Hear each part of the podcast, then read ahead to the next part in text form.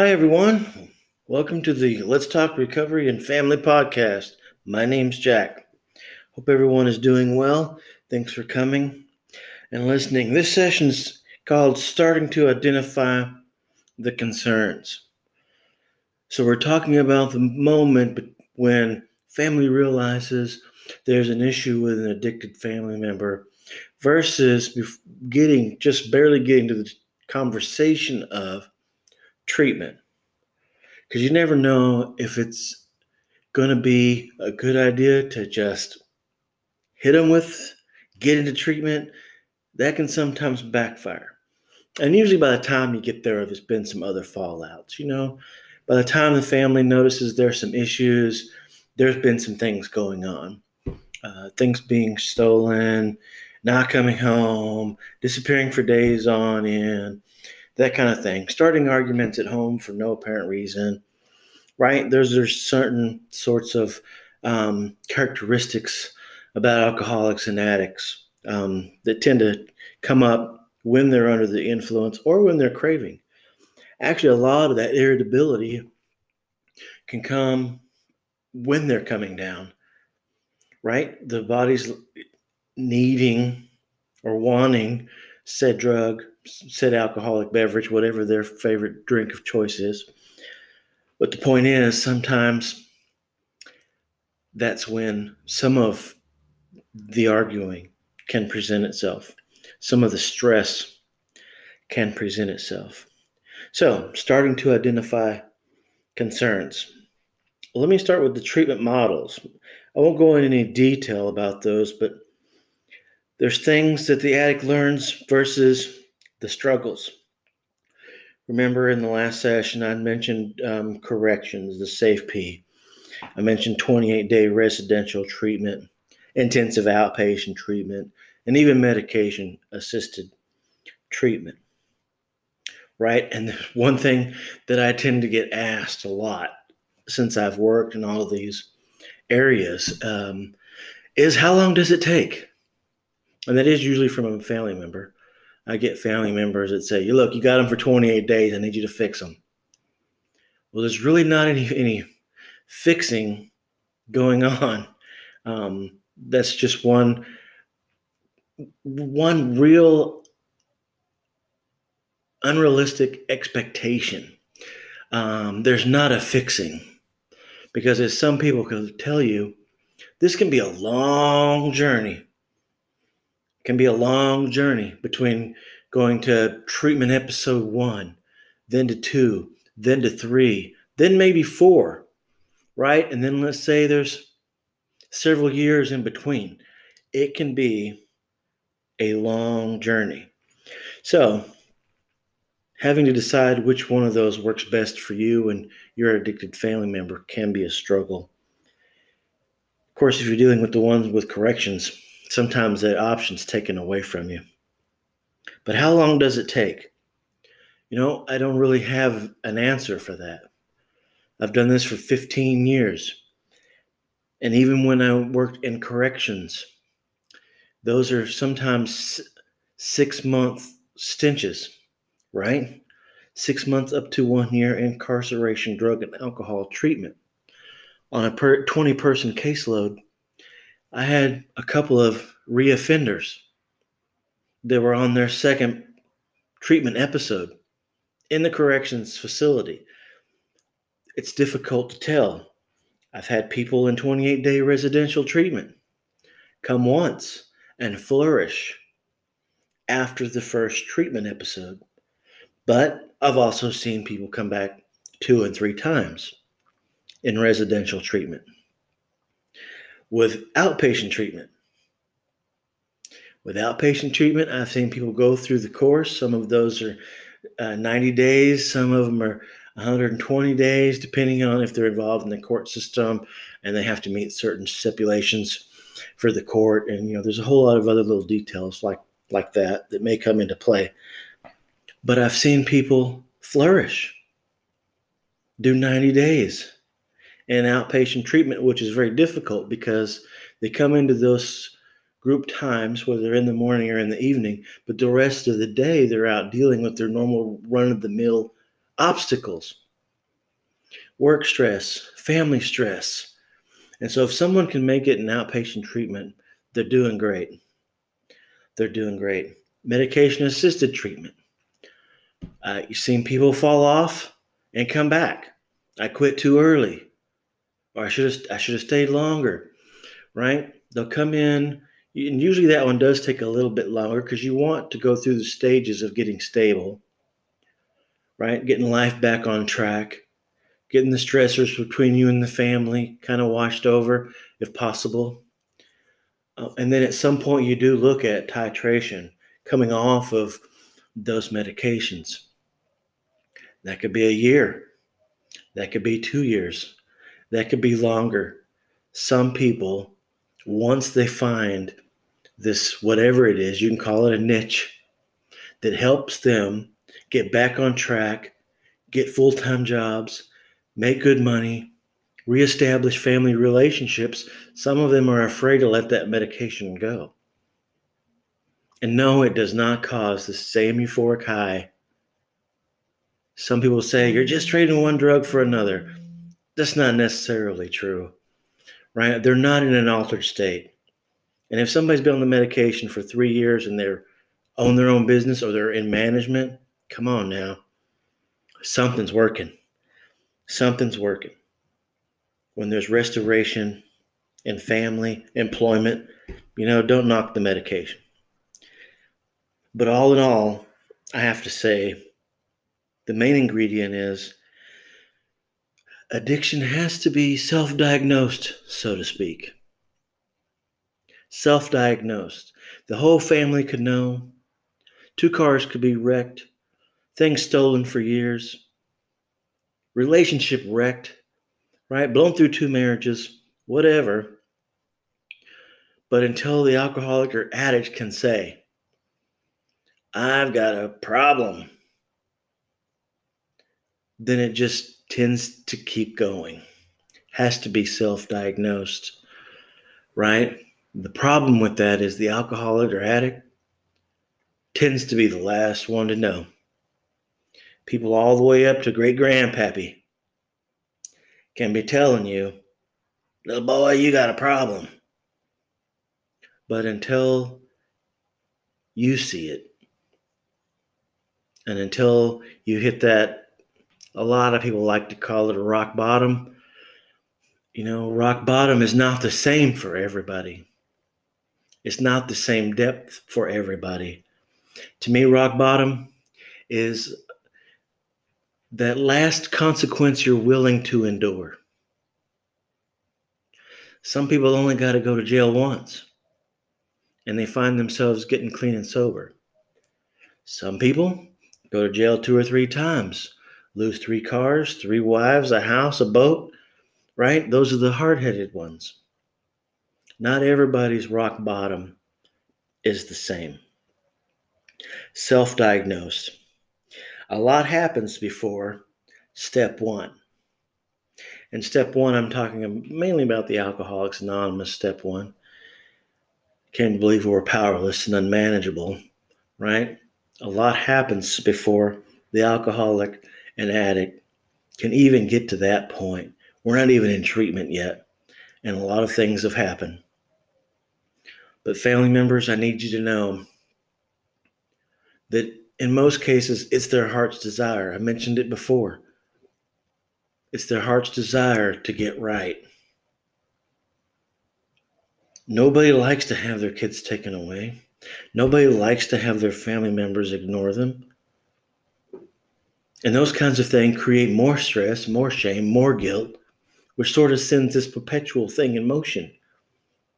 And it's circle, right? They call it the revolving door. When family curses and shuns, that makes it more difficult. Not that we're blaming the family here. Each alcoholic and addict's got to own, got to own their business. But those kinds of things don't even help. Step one, the breakdown family view versus the addict view. For step one, powerlessness and unmanageability. Again, the family has been aware of this for months or years. this first step is like stepping off a cliff for an addict. If you can picture that, having to admit all our own wrongdoing is not easy. Heck, even sober people have a problem with that. Even sober people have a problem with that. Going to another family member or friend and owning a wrongdoing, especially if it was something committed to that person, something done to that person. Come on now. It's a lot to ask. And when you're talking to someone who's masked their own emotions and have covered up all the anxiety of dealing with life on life's terms, you want to jump right into having them own all their powerlessness and unmanageability. It's not easy. It is not easy. So, in this session, I'm going to introduce some of the cur- curriculum I like to use uh, when working um, in an actual treatment setting. I'm introducing the Living in Balance curriculum. I gave a short list in the last session about some of the topics that are in this curriculum. It works great. Lots of good exercises, lots of good questions that spark a lot of thinking, which hopefully in turn creates a lot of healing. Right? So we'll dive into some of what it says about drug abuse. What is drug abuse? It is the use of mood altering drugs that interfere with or has a negative effect on a person's life. This can include a negative effect on a person's physical, psychological, social, legal, emotional, occupational, and educational well being. Well, that's a lot of areas to check off. Physical and psychological, we get that. Uh, I don't know if you've heard of meth induced psychosis or alcohol induced psychosis, right? Those things are very real.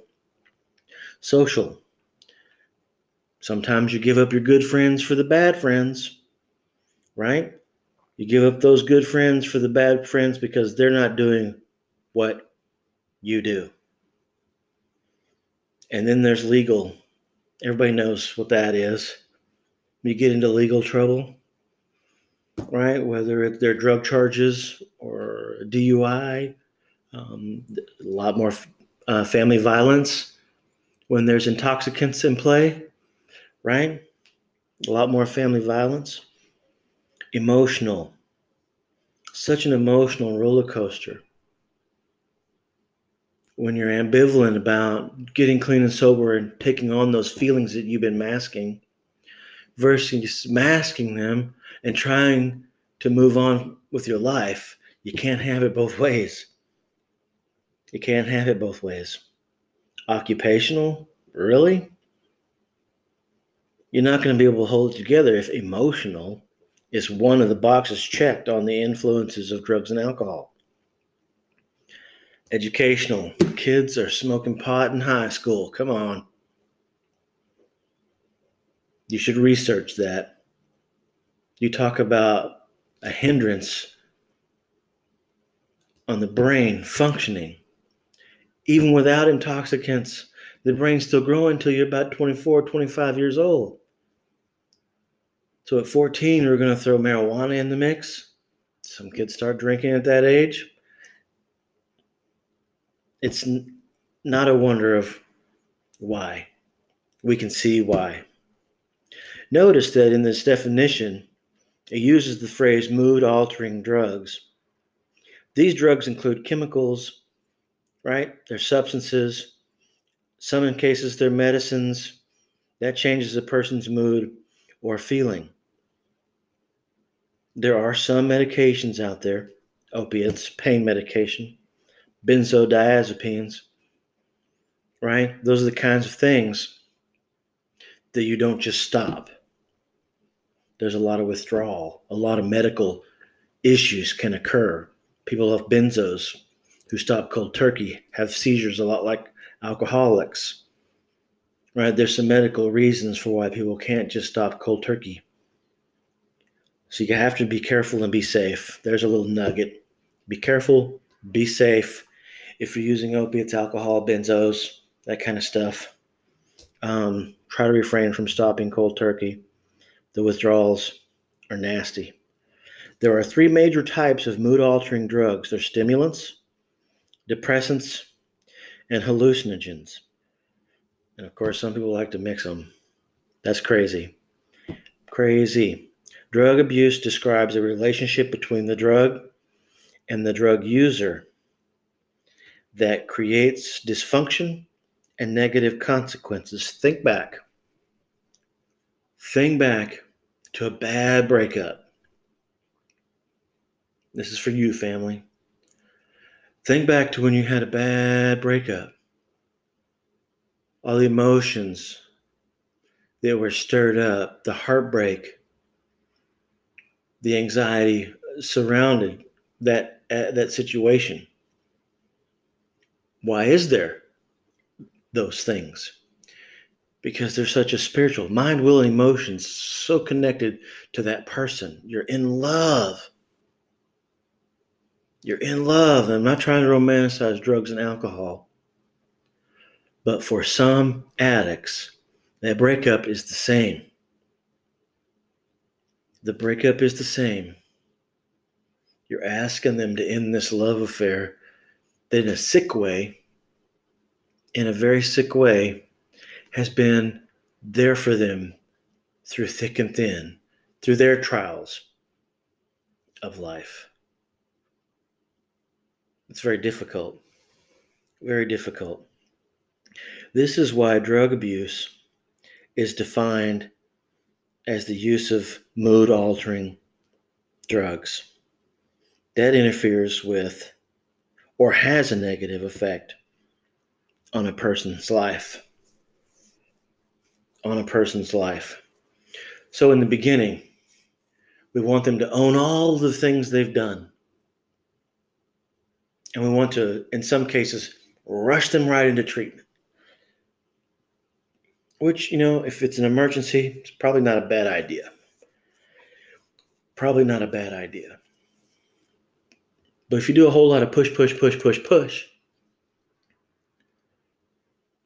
that person's not going to be receptive. I feel like part of the reason why there is a revolving door, episode one, episode two, third episode, in treatment, It's because the first one, maybe even the second one, was influenced by family. Maybe they're just wanting to get in the good graces of family again. So they go through the motions. Maybe it's the court system giving them a strong, a strong nudge um, to get into treatment. And that's kind of what happens. They get in there with all the wrong intentions. All the wrong intentions. And so they're not listening, right? They kind of were pounding their high chair lid all the way into treatment, right? I think that's one of the reasons why there's such a revolving door and why some alcoholics and addicts don't get to their second, third, fourth, and maybe even in some cases their fifth treatment attempt. Here's a question How has the use of alcohol or other drugs messed up your life? That's a question that an alcoholic or an addict is going to have to answer. Here we go again, trying to unmask these layers. We need for you to point out how that's affected you and why you've done all the wrongdoing you've done. That's not easy, family. That's not easy. How has the use of alcohol or other drugs messed up your life? That is a broad question. Broad question. And there's going to have to be some deep seated answers for that question. right? So we're asking these guys to take the plunge. Another question. This is, uh, by the way, a couple of them I found in the Living in Balance um, curriculum. How has the use of alcohol or other drugs messed up your family life? Okay, hold on. So now we want to talk about first how they messed up your life. And this is one of the first exercises, mind you. The second question, right out of the gate How has the use of alcohol or other drugs messed up your family life? Can anyone actually map that out? It's going to take a lot of soul searching to figure that out. This is where the family comes in, right? Instead of going, oh, you did this and you did that, that'll answer that question. Be more supportive. Be a little more supportive. I'm not saying to coddle. Part of the reason why alcoholics and addicts stay alcoholics and addicts for so long is because of the coddling. People tend to give them what they want to avoid the fights. That's not good either. You don't do that with a toddler. Some people do that with a toddler. I've seen that happen a time or two just to get him to quit screaming. Right? You get him that chocolate candy bar. Right? Every time they wake up, they're screaming. Let's find a snack. Let's find a meal. Let's find some chocolate. Right? And then you wonder why at 14, 15 years old, this kid's obese. Why this kid is working his butt off to work his butt off. Because every time there's this payoff, right? Oh man, here we go, connecting food to addiction. There's this payoff, and the brain records it. Wah, wah, wah. He's crying on the floor. Bam. There's the candy bar. In some weird little way, it becomes a healer, settles the mood, makes him better. Right? Come on now. For some people, it's pizza. Anybody eat? Family members? Eat your feelings? What is addiction? Addiction can be described as a primary chronic and in some cases disabling condition with genetic, psychosocial, and environmental factors influencing its development and outcome. Not that I want to blame the hood, but there's so many single moms out there struggling. So many out there struggling, and all their kids have right around them is ugly. Is ugly. And all of a sudden, the little dealer down the street's got some shiny new things. You have to be careful, especially when you live in low income housing or live in those scenarios where there's a lot of bad going on in your neighborhood. Doesn't always have to be low income housing. Seen some nice neighborhoods have some stuff going on. It involves the compulsion, loss of control, and continued use despite negative consequences. Despite negative consequences. It's a crazy thing. You know that the possibility of someone leaving you, turning their back on you, could very well happen if they catch you drinking and drugging, stealing money out of their purse, wallet, hawking some of their stuff, you know there's a big possibility for things like that to happen, but we do it anyway. That's the compulsion behind the addict thinking. What does primary condition mean? Addiction can be a primary condition. It means that the addiction is not simply the symptom of some other problem, such as a psychological disorder, In other words, people are not addicted to alcohol or other drugs simply because the drug makes them less depressed or anxious.